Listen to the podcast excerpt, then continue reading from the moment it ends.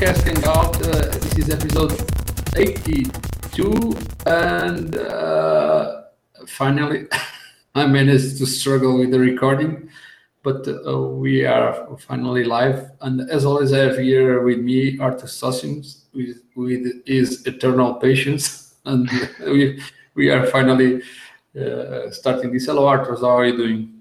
Oh, I'm actually having fun watching you trying to achieve something oh. here.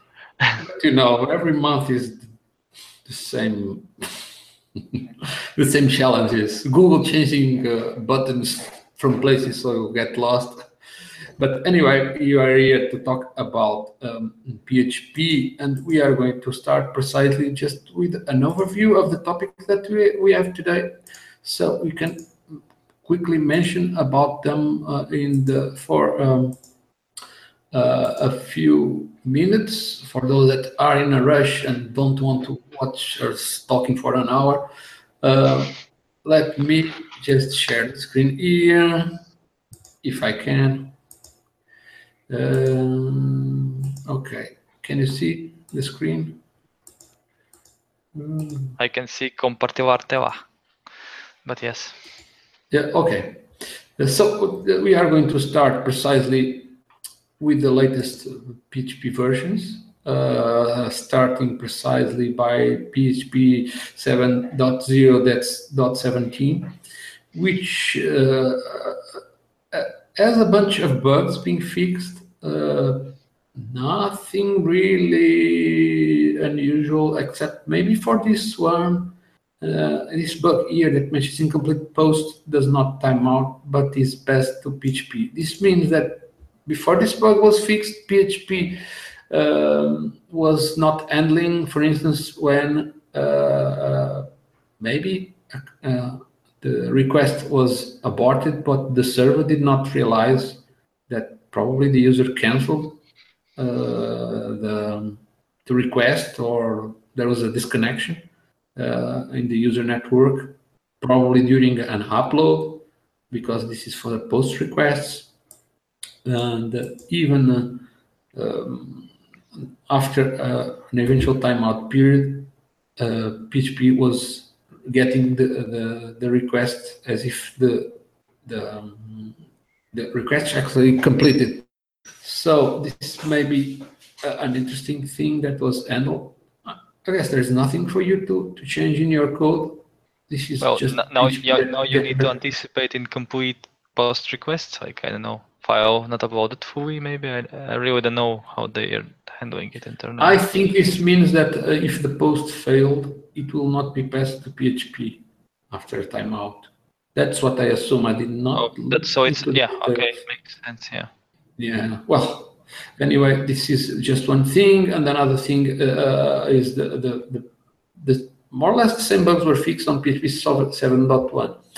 The next thing that we are going to comment is uh, uh, proposing a new cache key for strings operation. This means that uh, P H P will be uh, able to handle code that is probably being loaded from a P H A R archive, and uh, if the the code the code is being loaded uh, multiple times, uh, the caching mechanism for the the opcode cache uh, will already be able to figure that uh, it is the same the same P H A R archive that is being loaded.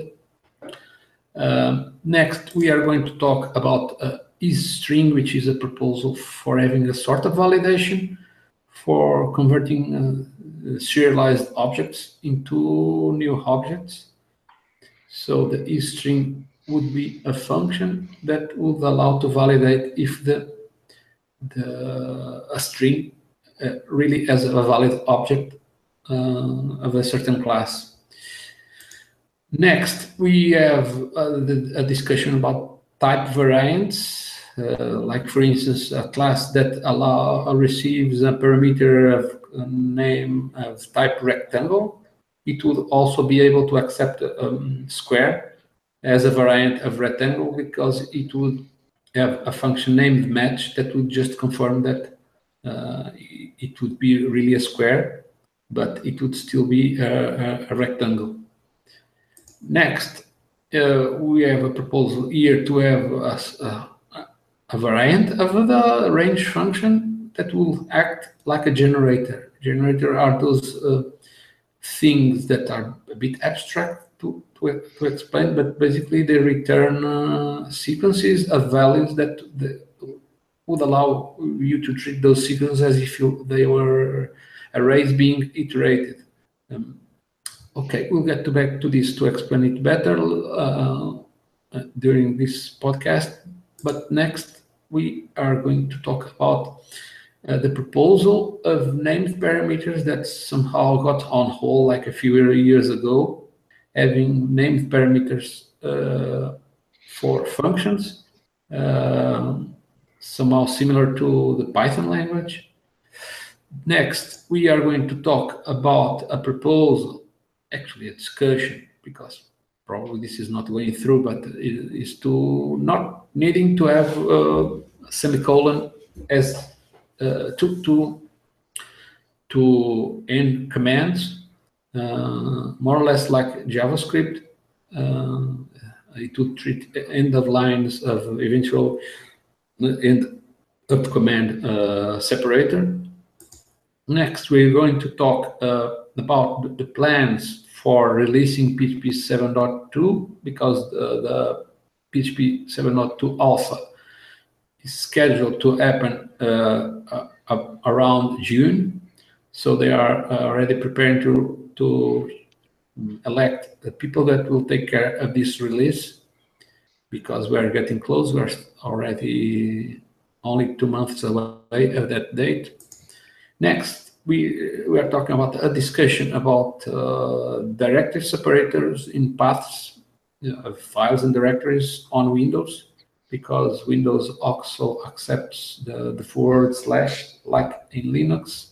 Uh, there is a discussion about the, this topic to handle it better.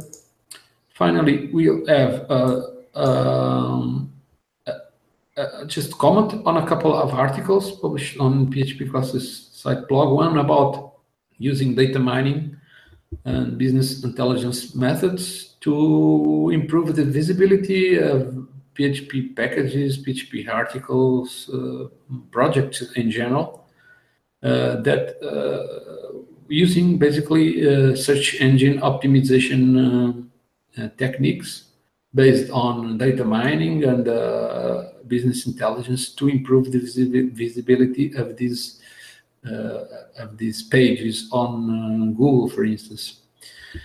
Finally, we just talked briefly about an article that um, will explain about uh, OpenID Connect and the, the way to implement it uh, with the OAuth two client. Uh, but um, uh, it would also help to implement those so-called um, social login uh, functionality that is in many sites that allow you to log in in uh, a site without having to actually create uh, uh, an account, going through the whole process to register, just benefiting from accounts that you have, for instance, Facebook or Google or something else. So now, starting the actual podcast, let's get back to the, the first topic, which is the usual updates on P H P seven point one and seven point zero. Um, I have basically already mentioned that there is the usual set of um, uh, bug fixes. Um, probably some are about security. I'm not sure which ones would be.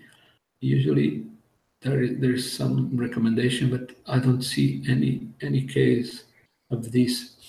So other than that, the only thing that we noticed is that there is this bug fix here for handling incomplete posts. Uh, probably this is for when somebody is uploading a file and for some reason it, it disconnects. Uh, times it would time out, but P H P is not realizing that the connection timed out, uh, and it still passed uh, the request for P H P to handle. Yeah, I read yeah. the ticket a little more, and it was passing basically an empty array. in that case. And uh, well, I'm going to back, get back here because uh, somebody was distracting me.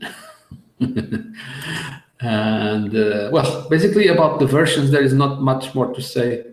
Uh, I don't, uh, as we mentioned, everything. Another topic that we are going to mention, this is um, not very trivial. Well, this month we have a lot of topics that are not uh, very trivial to understand. They are mostly discussions. Uh, they are not even feature, complete feature proposals that were accepted. Uh, and one of them, which is already a pull request, is to implement uh, a new cache key mechanism to uh, in streams.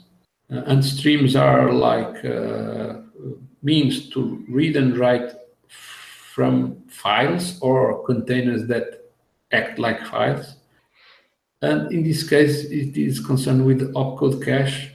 Like, for instance, when P H P code is being read from uh, P H A R archives. So, uh, there, as you may know, P H A R archives contain lots of P H P, can, can contain lots of P H P files, and uh, the P H P engine needs to read the contents of those files uh, that are inside the, the P H A R archives.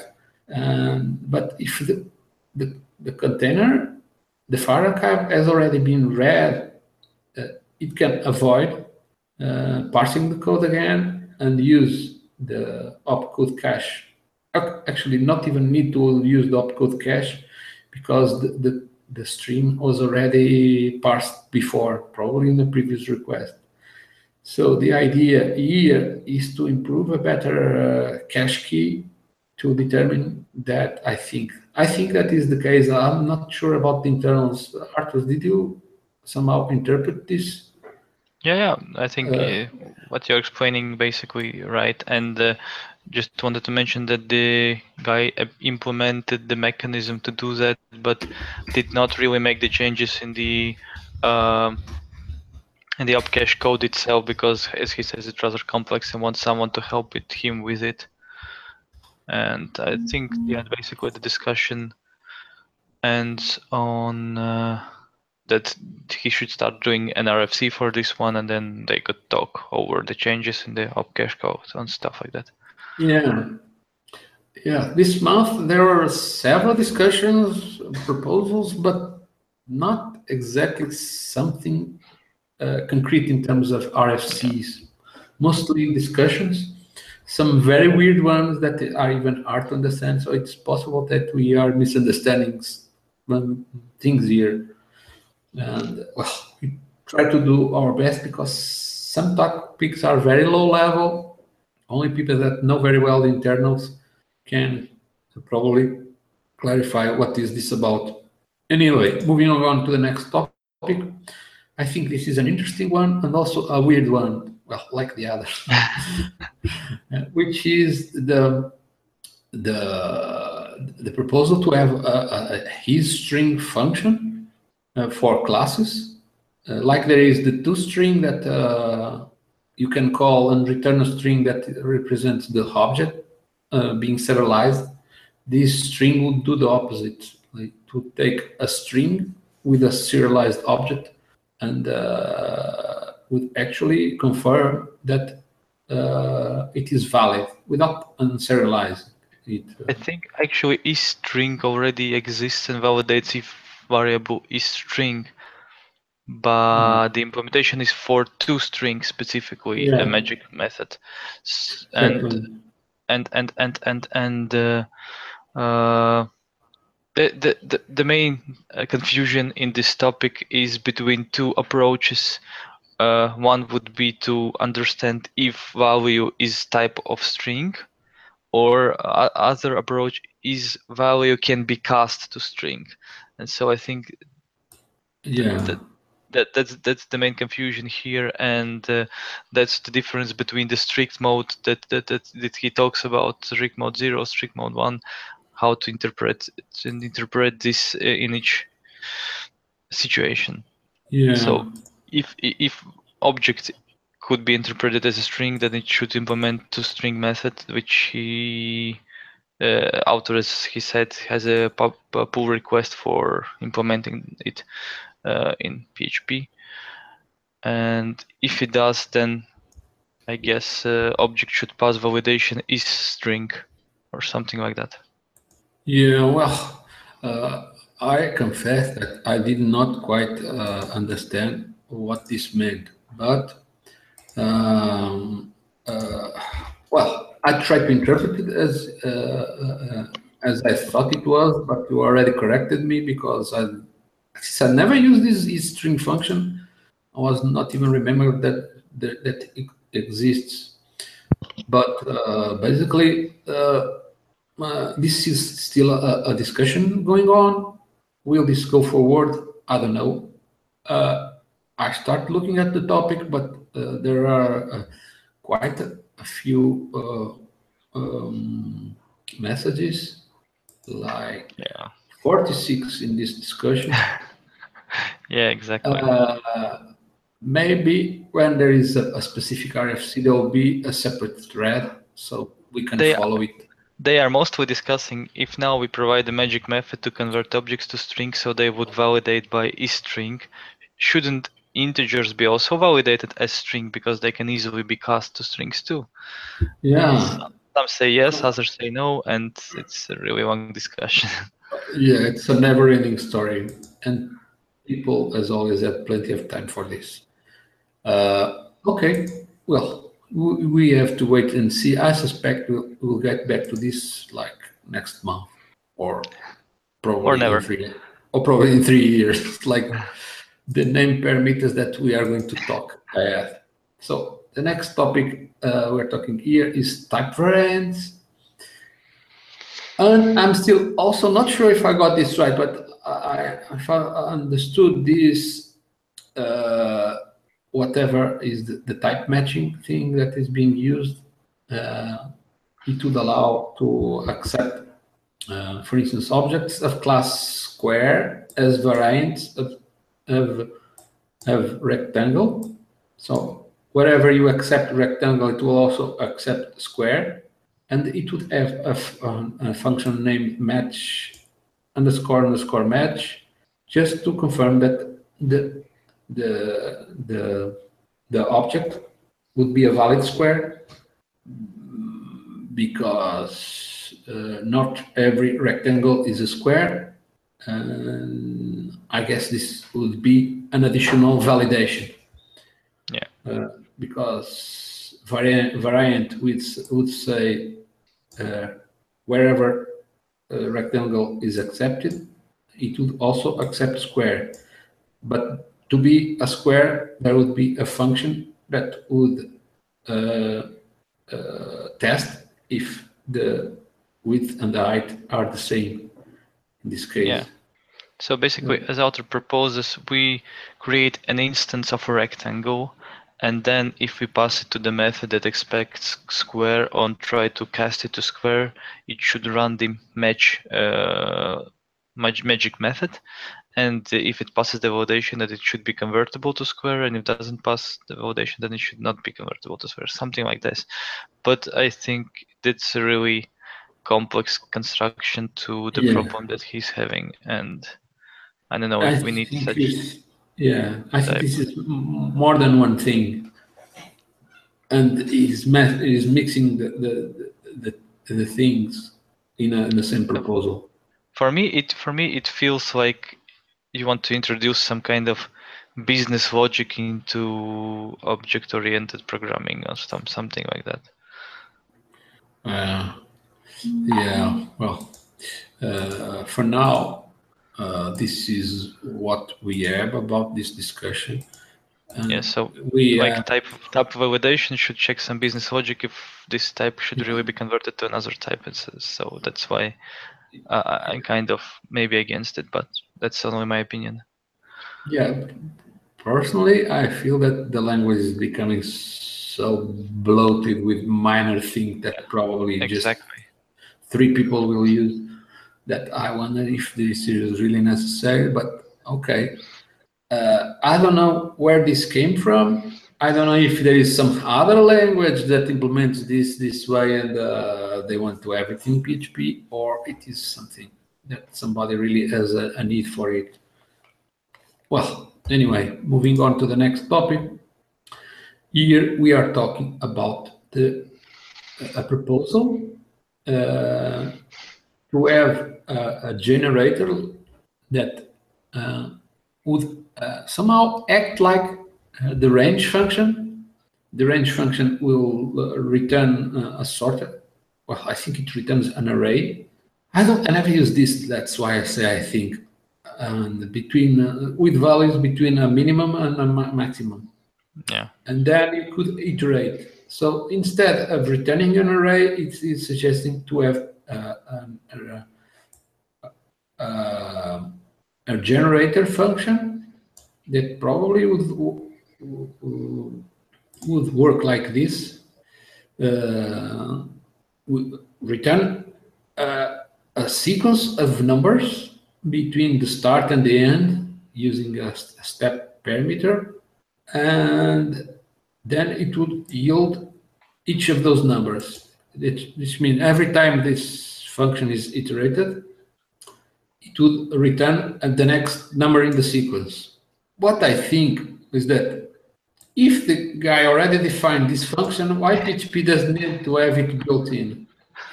Uh, exactly. So for me, it looks like uh, I like how range looks better than a normal uh, if loop. So let's make, but yeah, but range returns an array. So if there are lots of items, it would be really slow. So let's make range return a generator, so it would work faster. Maybe, I don't know if it would work yeah. faster. And then it would look better and it would work faster. But yes, it's a backwards compatibility breaking change, and uh, it can be defined in like three or five lines. So yeah. there's really no place to adding something like this, I think. Um, and as you usually like to emphasize it, then I think one of the mentions later in discussion is that, but Python has any uh, structure like uh, loop or, or uh, stuff like that. Uh, it, it where basically in Python where you can use iterators, you can also use generators and stuff like that. Uh, and that, that the core is very well thought through and uh, in Python, and that's why they can do that. So we should do something similar in P H P.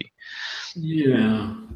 And, uh, well, we are here just giving our opinions. It doesn't yep, matter what our, our opinions are, because it's not to us to decide. Uh, anyway, because sometimes we talk about things and people will get upset and going to complain somewhere else. And uh, the point here is that we are also trying to think like the other people that are in the internals. Uh, yeah, like developers who would use P H P and yeah. would use or not use this feature. And uh, probably all those those people that are here are the ones to decide. We are even talking about this one month after, so whatever we can say about this will hardly influence the decision of them. So I wish it could. For...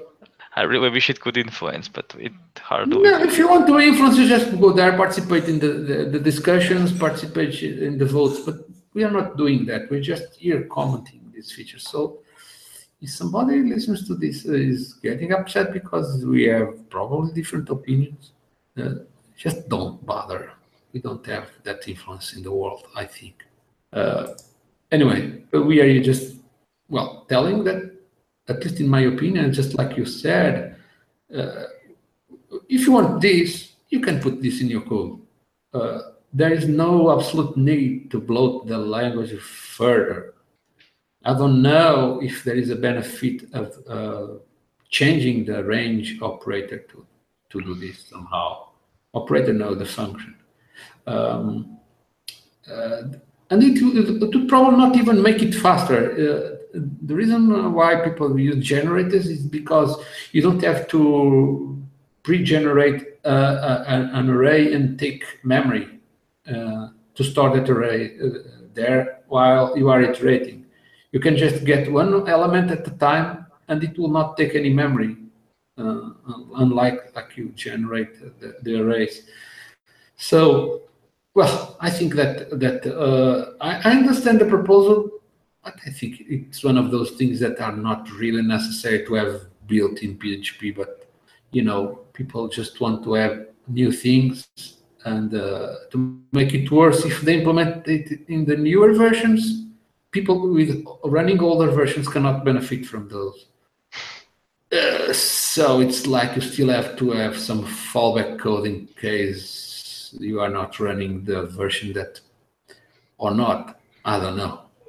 Maybe in the future, everybody's using P H P eight point five that already has this feature.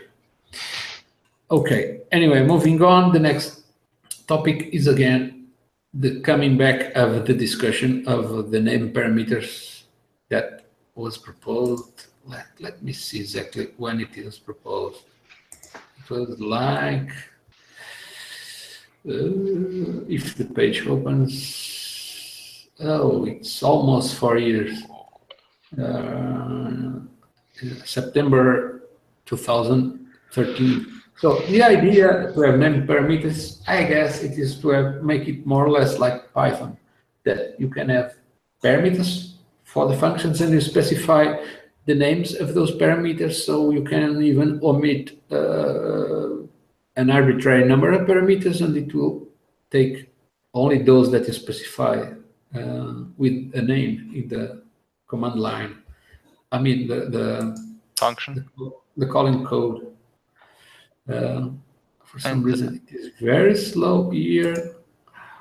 Uh, it is not loading again. I just loaded that page, and it is not willing to load again. Yeah, and so uh, the the, the first it's more like like this. No, no, this, the, the, yeah. this, this, like this array. It's like an array, but is integrating the function call. I, so, I remember that what one thing that they mentioned, oh, if you can do this, why do you, don't you just pass array and uh, deal with it inside the function? Exactly. Well, yeah, I can understand that, for example, we can pass one variable as normal, another as named, and we can also probably pass them in different orders if they are named, stuff like that. But do we really need it? Like, uh, yeah. If you are anticipating that there, there would be many uh, variables, then they are either, uh, it is either a var arg uh, function or yeah, use an associative yeah. array. After more than twenty years with P H P, uh, I think P H P lived pretty well without this. Uh, but then people say, "Oh, why can't we have nice things?" True. Uh, True.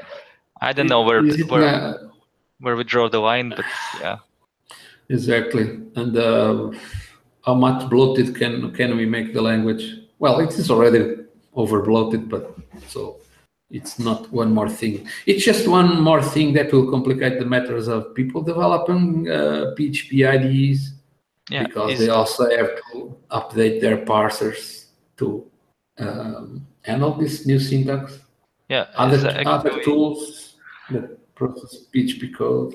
Sorry. In the email th email thread, I think it was specifically mentioned that uh, one of the reasons that why, why this R F C was dropped because there is a really big grunt work to check the param names of all the existing functions and stuff like that. So lots of code needs to be modified and redone, and that's why it was kind of. And after all, there are more important things that yeah. P H P probably misses, and uh, we don't have. Those things like a sync and a wait, and uh, well, but we have uh, Facebook uh, hack that supports those things just in case you miss a sync and a wait. Or you could move on to ECMAScript six and yeah. have it. Well, next topic, it's. Yet another one of those discussions that, oh, why don't P H P is like some other language? In this case, is the, I think the target is JavaScript that allows end of line to be considered the end of a command. So you wouldn't need to type the semicolon because it's very exhausting to type a semicolon at the end of every command. And we don't have much time to type semicolons. Well, basically the proposal here is to uh, consider end of line as the end of command. Yeah. This, uh, well, this is basically to make it like JavaScript, as I said, but um, I don't know, is this really an advantage? Uh, won't it cause more confusing, uh, confusion, like uh, introducing bugs that probably would go unnoticed? Exactly. Uh, exactly, as uh, it is possible to do in JavaScript not to end uh, line with the semicolon, because line end also means that the operator ends and stuff like that. I still, I sleep better if I end all my st statements with semicolon. I just sleep better, I don't know, because you really yeah. can have so many different bugs there. After all, all those linked programs for JavaScript always yeah. tell you put the, those damn semicolons. Yeah. Yes. Exactly. So your code does not become ambiguous. So basically, they are admitting that they made a mistake in design the lines to not allow to allow lines to not end with a semicolon. So they are still because they don't want to break backwards compatibility, but P H P people want to have the complication in the language. Uh, okay. Anyway, moving on to the next topic now. Something that is more, uh, I would say, interesting, because this is a concrete part of a concrete plan to release P H P seven point two, I think more towards the end of the year, but first there will be alpha releases, uh, specifically uh, for uh, early June. And um, I think uh, they are, are quite on schedule, because most of the things that have been planned are more or less well-defined.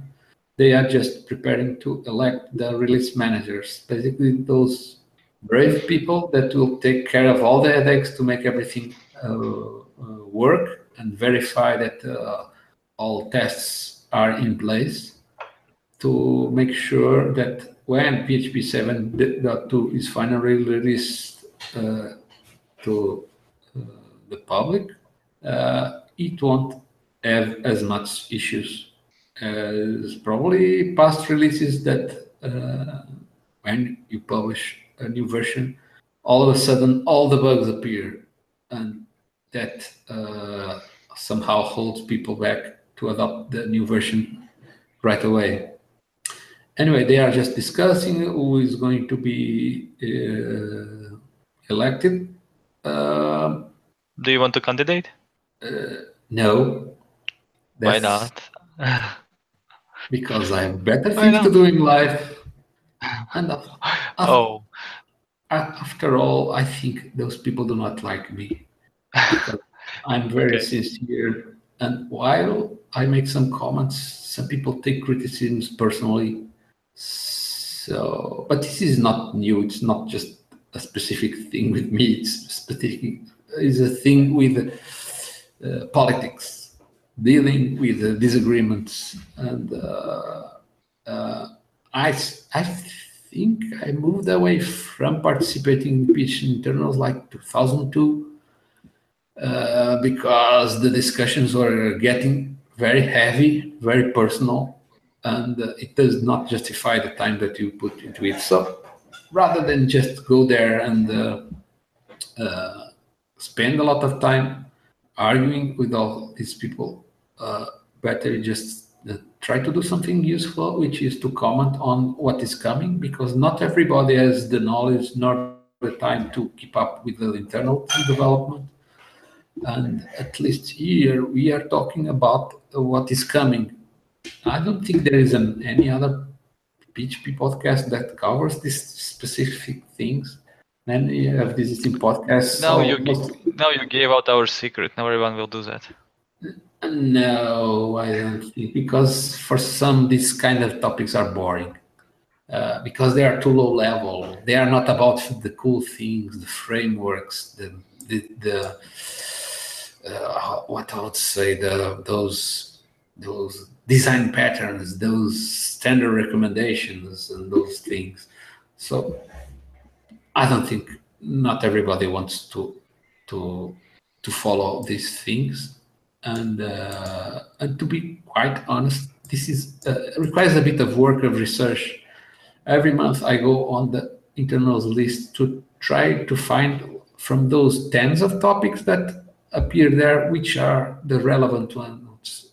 Maybe I miss some, uh, maybe we cover too much that probably is not so relevant, but at least we try to um, share something useful about what is coming in P H P.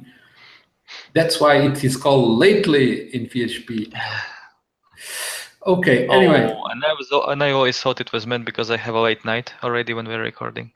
Uh, that too. That's, wait, wait. No, that's not lately, that's very late in P H P. Yeah. We can assure that it will always be delayed. It will not always be not be on schedule. And I'm not trying to give an excuse, but it's quite a, quite a challenge, even when we have all the time we need. Uh, trying to deal with recordings and broadcastings and uh, uh, dealing with the functions that uh, Google changes every month in the Hangout uh, thing. It's not easy. Anyway, let's move on towards the end of this podcast. One last topic specific to P H P development is about directory separators on Windows.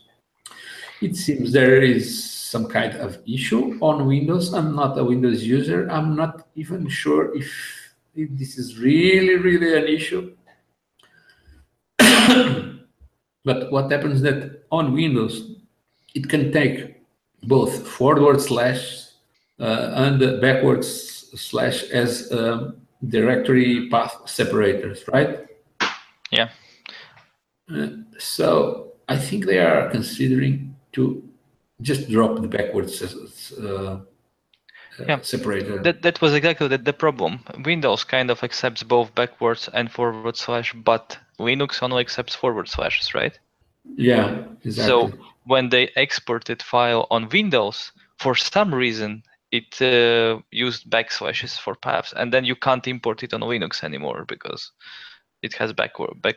backslashes, but Windows could have worked with both of them, backward and forward slashes. So why would not use forward by default on Windows too? Yeah, I, I, I see the point, but I, but would it solve the, the problem completely? Because it's not just that; it's the root. Uh, uh, the root of a file system is usually a drive on Windows. Yeah, and true. While on Linux you only have one root. Even if you have multiple file systems. Yeah, true. You have, you have drives, so I don't think it will completely solve the problem. Uh, maybe they are thinking about relative paths. If it is just relative paths, putting all with forward slashes will make it the same on both platforms. But uh, I don't know. Again, I didn't have the time nor the patience to go through all the discussions, but there are like uh, thirty people discussing this topic.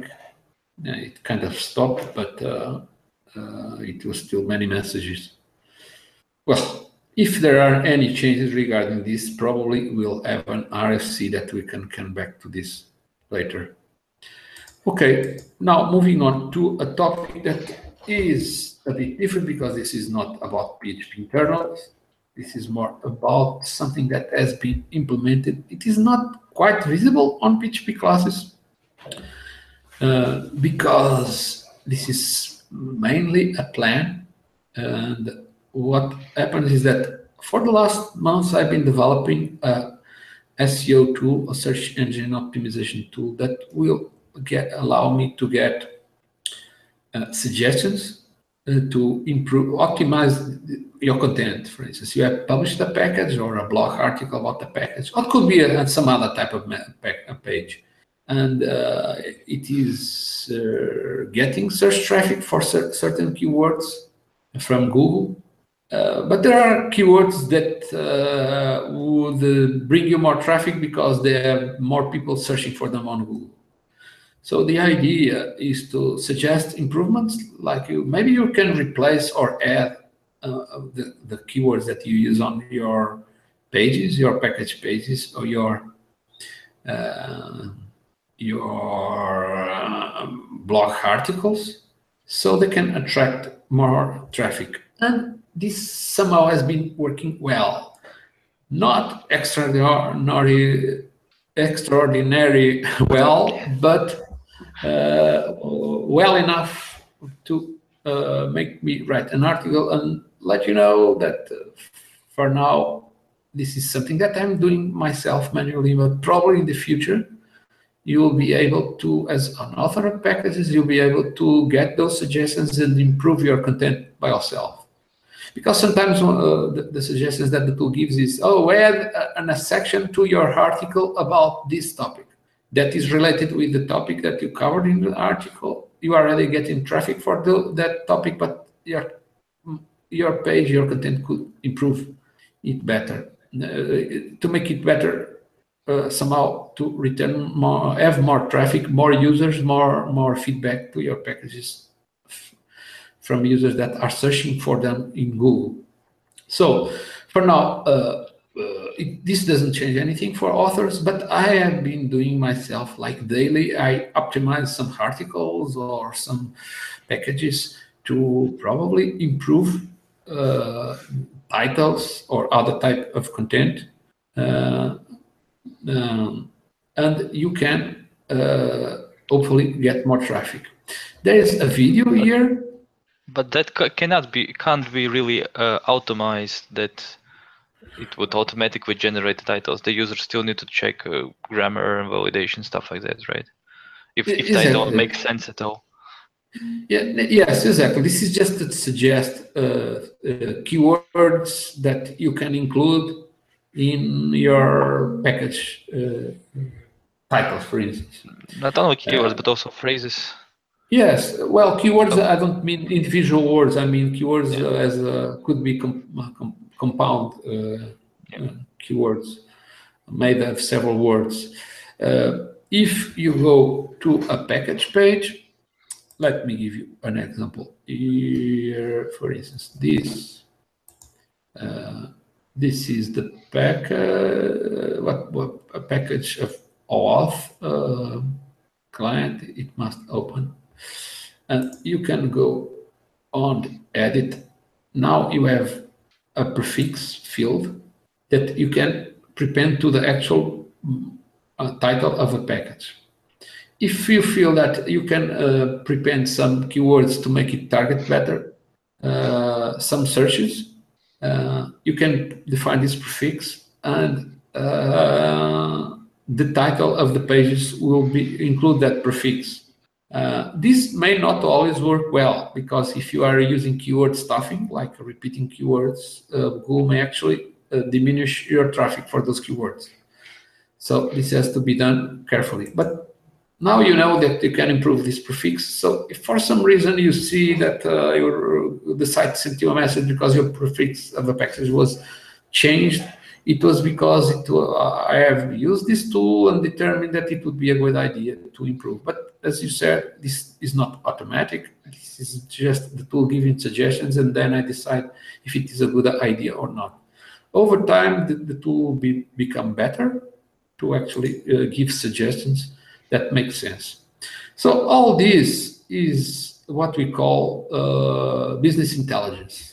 It is not, when I say business intelligence, it doesn't mean we are talking about uh, making money. We're talking about uh, using uh, some intelligence, uh, learning from data, uh, opportunities to improve some metrics. Those metrics could be related with, with business or not, just the generic name, business intelligence. And this uses basically data mining, which is to analyze the traffic that you get from Google, and then you can improve the the the, the traffic with the suggestions that result from the analysis of the, that data. There is a, a video here. I'm not going to play it now. You can play it later when you uh, watch this uh, hangout. Uh, It explains what is the tool so far. This is not the final version of the tool. This is actually a prototype uh, that is being uh, improved uh, on a daily basis to match better what the users are expecting, what they understand. But okay, this is just to give you an idea that for now, uh, this this thing exists, although it's not yet accessible to authors of packages, but my intention is to make it accessible later. Also, this tool will be available. It will be a commercial tool. It is part of a broader project that I explained here, which is to uh, uh, teach developers how to create their own software uh, product businesses using uh, things that uh, I, I teach. And this project is part of uh, demonstrating how to apply the methods in practice. So uh, this is not just a, a matter of uh, the technical side of uh, things, but also the, the business side of creating products that people want and uh, they will be able to buy later. So this tool is something that I'm developing as a real um, business, and you, you soon you'll be able to have access this tool to optimize your own sites. It's not just for P H P classes. P H P classes is just something that I'm using to, to apply the tool in practice. Anyway, if you are interested, there is, there is a There is a demo video here, and there is also a Facebook group for P H P Classes contributors and fans where that you can join, and where I'll be announcing these things, uh, these developments that can benefit somehow the authors and users of P H P Classes uh, with these and other features. Okay, this, I don't know if you have any question because we've been very quiet. No, I just, I just was thinking about the name for the user, kind of like it. Interesting idea. Oh, yeah. This is yet another thing. One, uh, no, those things that I've been thinking a lot.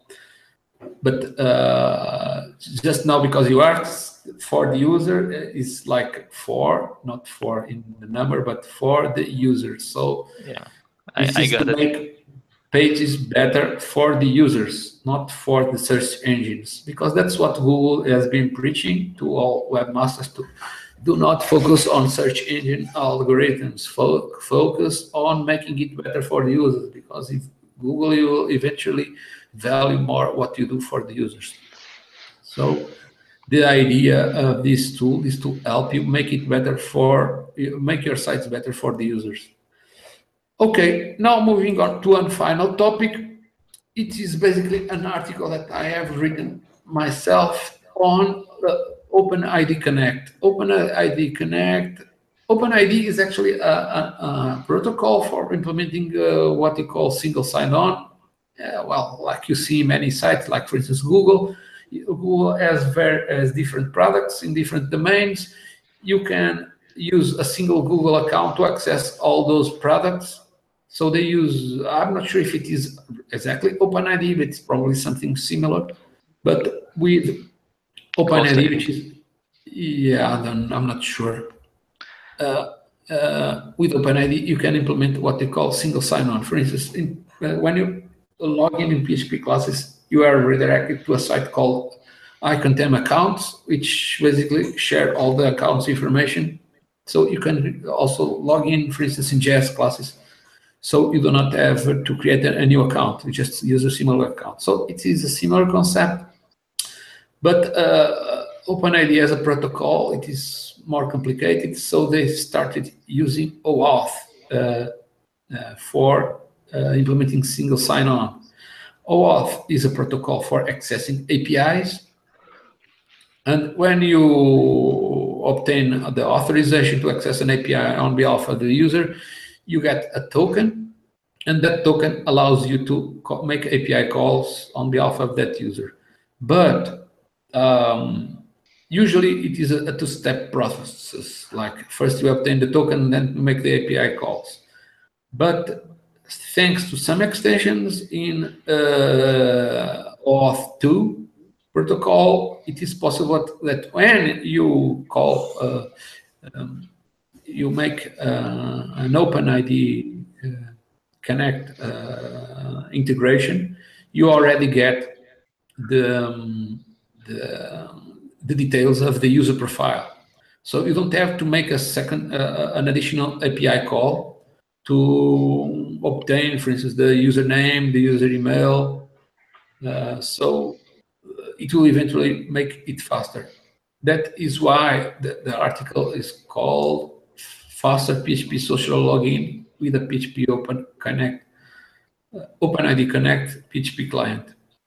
So uh, sounds like an optimized title. Yes, exactly. Oh, that's a good example of it, uh, of what we mentioned before. And uh, and yes, it is true that the, the tool was uh, used uh, like some time after the article was published, with the insights to improve the the the, the, the, the not only the titles but also these headers, uh, uh, these H two headers that um, separate the different sections of the article.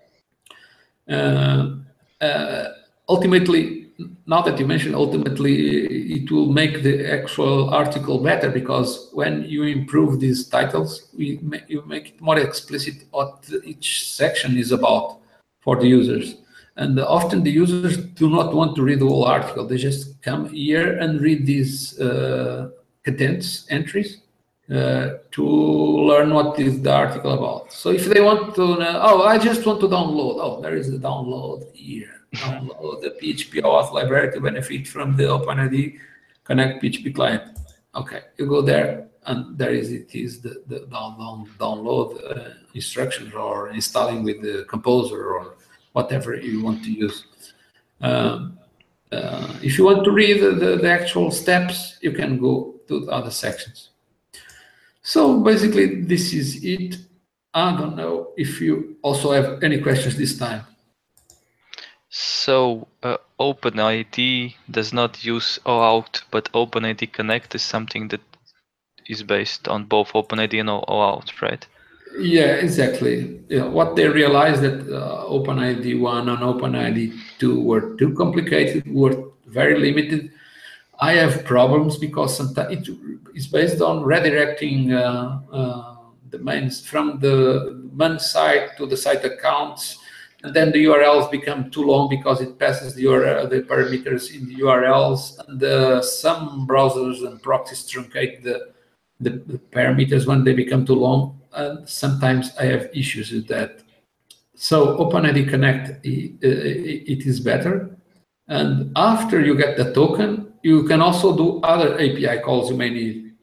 But if you only need, for instance, the user name or the user email, you just can get it immediately from the protocol. So this P H P client class, OAuth client class that I have been developing for the latest years already extracts the OpenID Connect uh, parameters that are returned with the, the response for the OAuth token.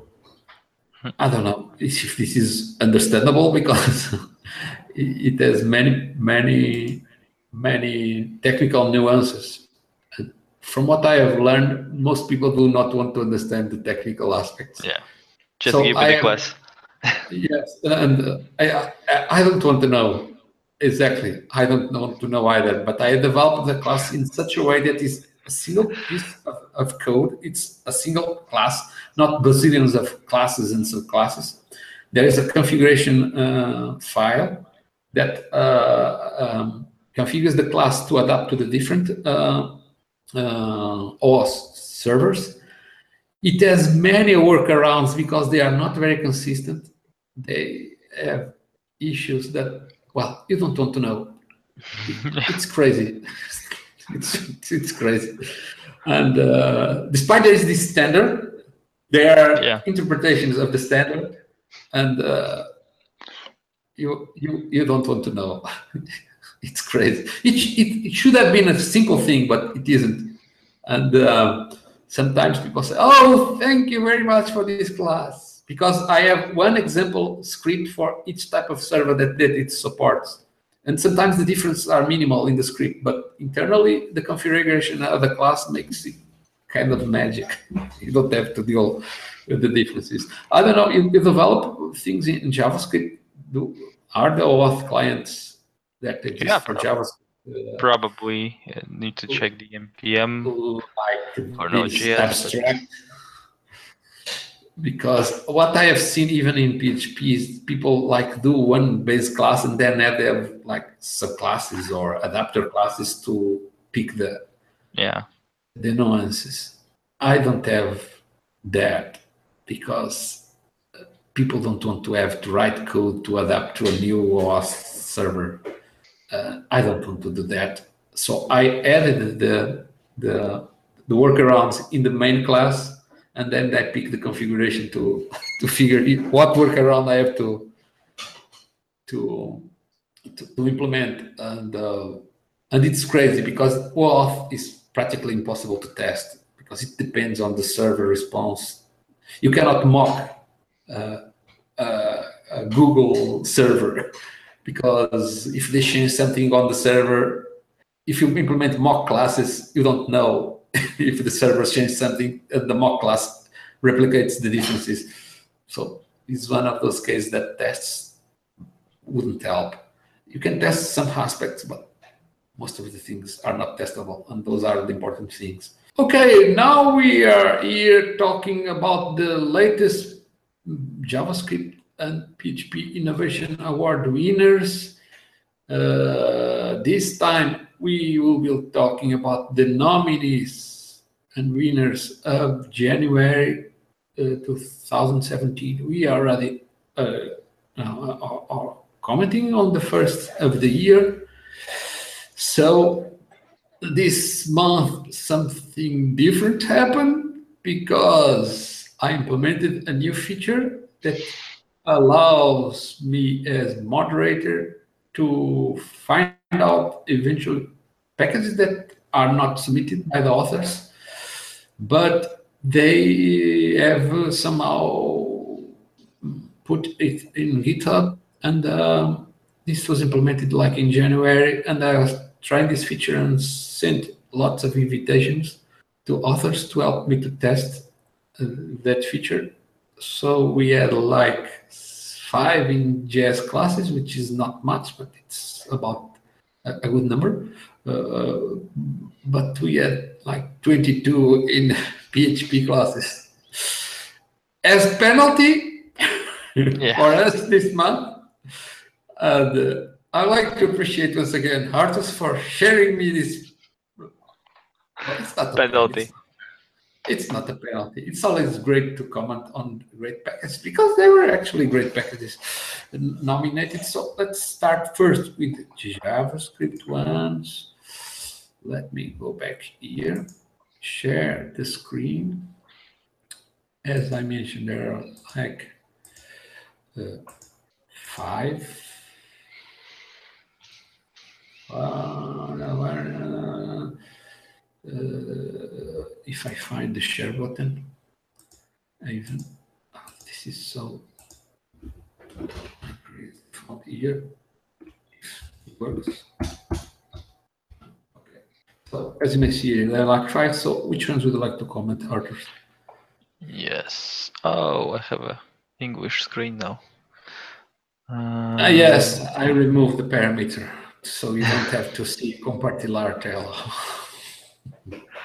But I liked it. Yeah. Okay. Uh, the first package is jQuery Benchmark two, uh, developed by Emil Kilhage from Sweden.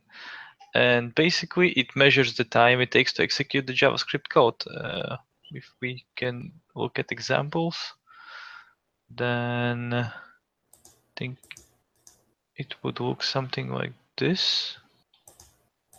Interesting. So basically, you provide the callback mm-hmm. function which executes something, and yeah, it could be useful to finding out, for example, the fastest way to iterate an array or merge multiple arrays or stuff like that. Because in languages, it can be tricky that some native method methods are fast, some slow, and uh, and vice versa. There is not more, much more info or example how it, how does the result look like. I assume. There is some visualization or something like that. No. No. no I think um, if you go there, you can see. Oh, let me open here the screen instead of guessing, because there are many packages being developed. Uh, this one was nominated Well, it, this is where we have many packages doing this because it's really basic.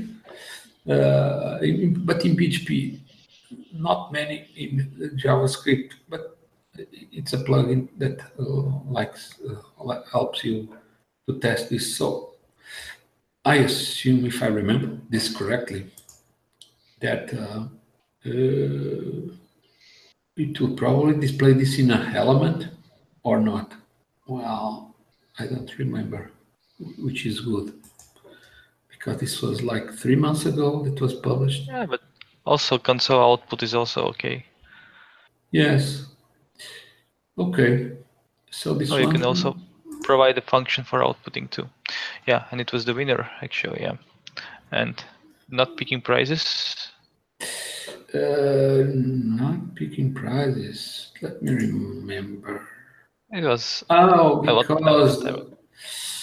Well, uh, sometimes I don't know what happened because. Uh, oh, uh, uh, oh, I remember. There was an issue that, that delayed delivery of prizes like uh, from O'Reilly and Peck, but it's now solved. I have to get back to those authors that pick those prizes. Yeah, it was but, great from me to remind you that. Uh, it's like uh, something that was sorted this week. So. Oh, okay. Um, uh, yeah, but you are right. I have to get back to that because I'm lost. Okay, and anyway. The next, yeah, do you want to comment on the, the first one before anything to add? No, no, that's fine. Okay, and the next one is JavaScript color mixer that allows you to, uh, that basically generates a color editing tool. It, so you can generate a color using R G B or H S V uh, formats, and it was developed by Martin Latter from United Kingdom. And it even has a nice example, something like that. So if you see, you can adjust the color and get the result here. So you can edit color in R G B or edit color in H S V, and you would get the result. Hmm. I really not like the effect that while you're dragging these, those values are also changing. So you could also actually see the dependencies between them. Yeah. Neat. I could play with it. It's nice. You could, you could use that as a widget in your applications. Yeah. And okay, it's my turn, right? Yeah. Yep. Yep. Yep. If I can share the screen here, let me do this quickly because we have bazillions of packages to come. And next month it will be a smaller bazillion, but it's still a bazillion. Uh, but okay, the next, the following month it will be more or less back to normal. Uh, uh, so. The first package that I want to comment is JavaScript Ajaxify Push State. This is a package developed by um, uh, uh, a common, uh, uh, um, I mean, a frequent uh, um, developer, contributor, um, Martin Barker from the United Kingdom. He developed a package that does, does something interesting. Actually, I've seen this done for uh, Uh, P H P packages, but this one is more like to do it from JavaScript, which is to replace the links uh, to certain pages with Ajax calls, and then you replace the contents uh, uh, of sections of your page that will be updated depending on the link that you click. Uh, so this is a nice package, and uh, I'm, I remember that Martin already picked the prize. Uh, it's probably one Peck book or one uh, uh, O'Reilly book. I just don't remember, but I need to check. Uh, okay, next package that I want to comment is Widget C L I, which is interesting. This one is from um, uh, Till Wiwaski. He has been developing a few great packages. And this one is to implement a sort of a shell uh, prompt that uh, allows you to to implement a, a command line interface, and it will send the Ajax requests that will be handled on the server side by uh, some code that is called via Ajax. Uh, the next package that I want to comment is from Tom Loprod. uh, the name of the author. I think it's Tom Loprod. I'm not sure what, if this is a name or is some alias. But anyway, the, the, it implements uh, modal windows that are created, but without using jQuery or some other framework. Um, it's very simple, but very useful. And since it doesn't depend on jQuery, thumbs up for, for Tom. I, I guess nowadays people are getting the, the sense that uh, jQuery is not as necessary as in the past. So this is a good thing. And then and with this, I, we cover all the nominees of January. So we are going to take a look at the, the rankings of uh, two thousand seventeen, uh, considering already the February nominees. So in first place, we have Martin Barker with two packages and nine points, followed by Emil Kilhage from Sweden uh, with two packages and eight points. Then Martin Latter, also from the United Kingdom, like Martin Barker. So two Martins from the United Kingdom, and Martin Latter has one package and five points. Then comes Jeremy Judo with a French name, but uh, from China, with one package and three points, tied with Anders Toth uh, from Hungary. Anders was the winner of previous last year, and they have one package and three points. Then in sixth place, the, you come Till Wiwaski from Germany and Tom Loprod from Spain uh, with one package and two points. So this is the ranking by um, by author, and by country, you have United Kingdom ahead with three packages and fourteen points, followed by Sweden with two packages and eight points, then China one package and three points, tied with Hungary with also one package and three points. Germany and Spain in fifth with one package and two points. So basically, it's almost a mapping between authors and countries, except for United Kingdom that has two authors. But uh, you know, J S, uh, JavaScript Innovation Award was not always so uh, participated. Uh, so this almost always happened. So now we are going. So now we are going to move on to the Innovation Award winners of January, and this comes the uh, challenging part, which is to comment up all of those twenty-two packages. So we better get start quickly and maybe not spend so much covering each one of those, uh, but yeah, a little briefly. Yeah, I think we can do something quickly. Yeah, more or less. I'm just just wondering that uh, twenty-two packages. It means that the first one, the first packages got lots of points actually, and could put their could put their yeah. countries ahead.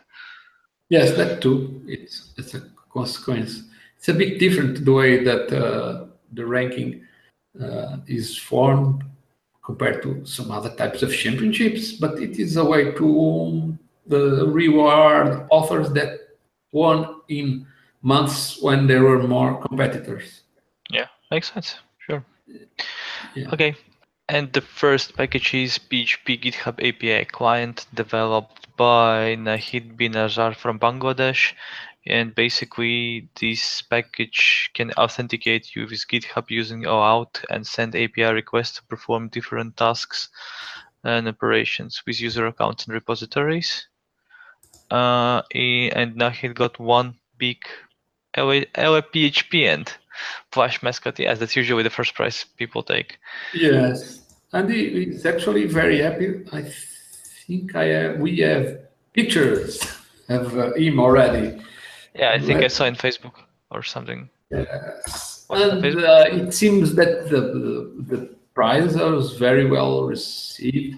Let me try to find here because it was last month, but many, many people celebrated in...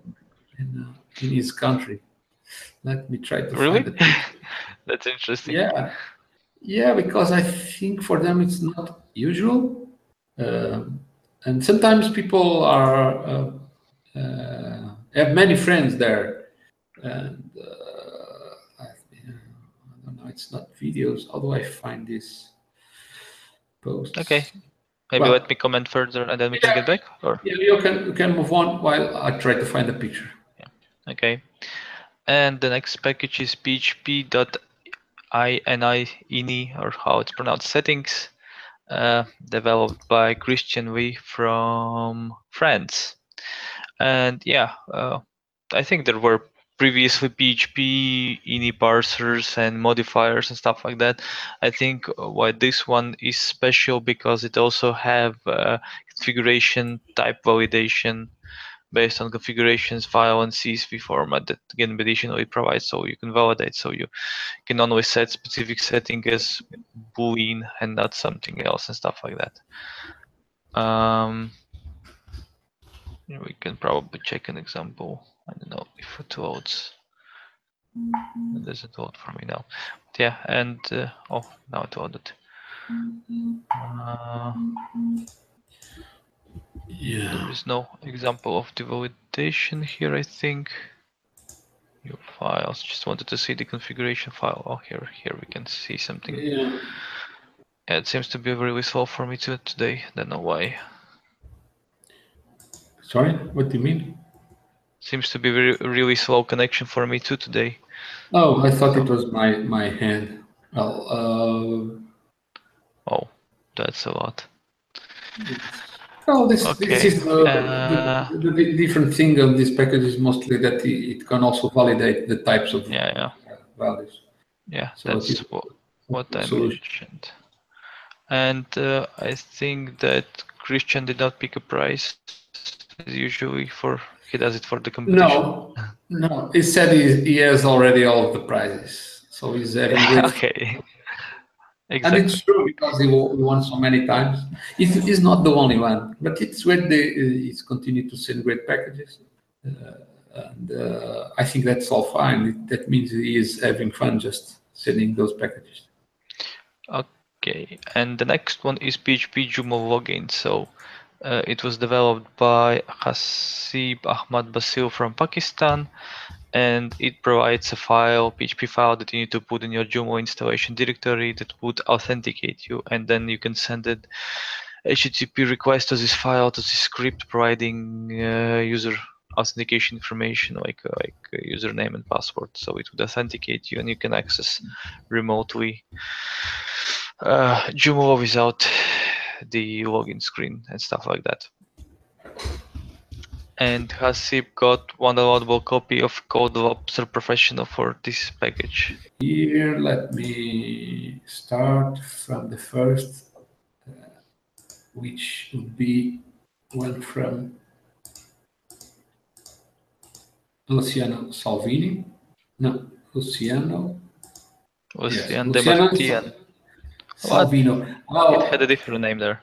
Yeah, it's a cached version. I think I need to, to invalidate the cache when people change their names. Uh, okay, one more bug to fix.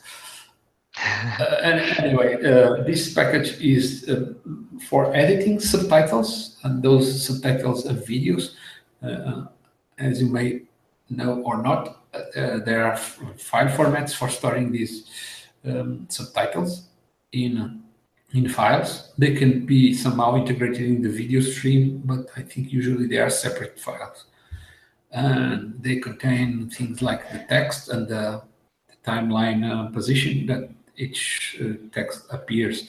And there are several formats, and this package allows you to edit uh, files in those formats. So this is an interesting package for this purpose. And Oh, oh, Luciano did not reply when I asked him if he wanted a prize, so maybe he missed the message. If he's listening, uh, you can still go back and pick one of the remaining prizes. The next package, uh, what comment is P H P with mask generator.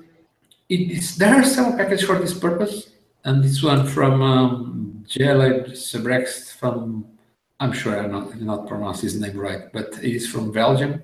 Uh, he developed this package because it allows to do a few things differently from how the package is, uh, like uh, traversing uh, uh, bit masks with uh, iterators, and also generate uh, sequences of bits that you can limit the number of ones and things that are not usual. But if we develop this, is because it needed something like that.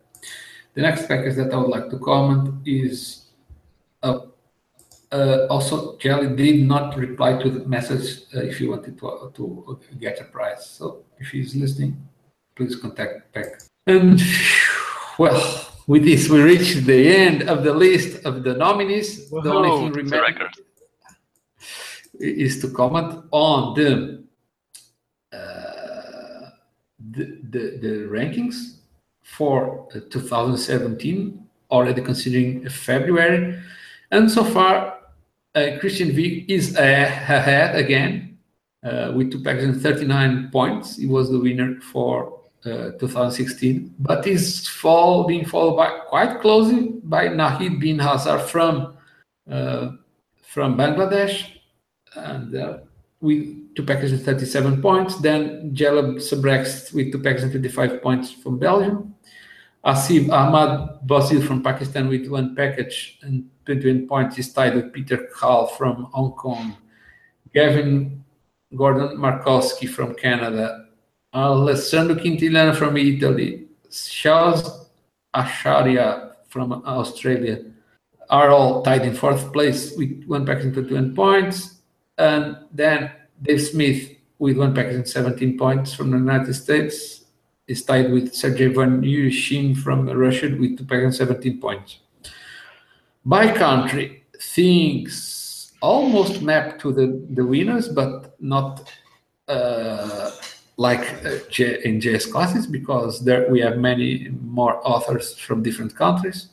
So France is first uh, with uh, four packages and fifty-eight points, but is, is followed by the United States with three packages and forty-three points. Uh, and it seems the competition between uh, France and the United States is continuing in two thousand seventeen. I hope other countries also come closer to make this competition more fun, uh, but it, somehow it repeats what happened last year. Let's see uh, what happens this year. We are still very far from the end. Lots of things can happen. So moving on, Bangladesh is third in, in, uh, with two packages and thirty-seven points. Italy uh, is in fourth with two packages and thirty-five points. Pakistan in fifth with two packages and twenty-nine points. Belgium is in sixth with two packages and twenty-five points. Australia, Hong Kong, and Canada are tied with one package and twenty-one points in seventh position. And finally, United Kingdom is in tenth with two packages and nineteen points. Um, anyway, well, basically we reached the end of this uh, podcast hangout. Uh, I'd like to thank you again, Arturs, for coming, having the patience to go through the P H P internals, despite you are not using P H P for the, how many years? Couple. Uh, yeah. So, but maybe you you you you'll get back, or not, or not. Uh, anyway, we ended this podcast now. We will still record the the, the, the um, Innovation Award podcast. Unfortunately, from now on, the Lately in JavaScript podcast will no longer be recorded because it's too much work, and for me uh, and also for Arturs to uh, edit the podcasts, to research the topics, and I'm buried. I have lots of things to do regarding all these projects I've been commenting. Maybe we can get back to it in the future, but for now it's not helping.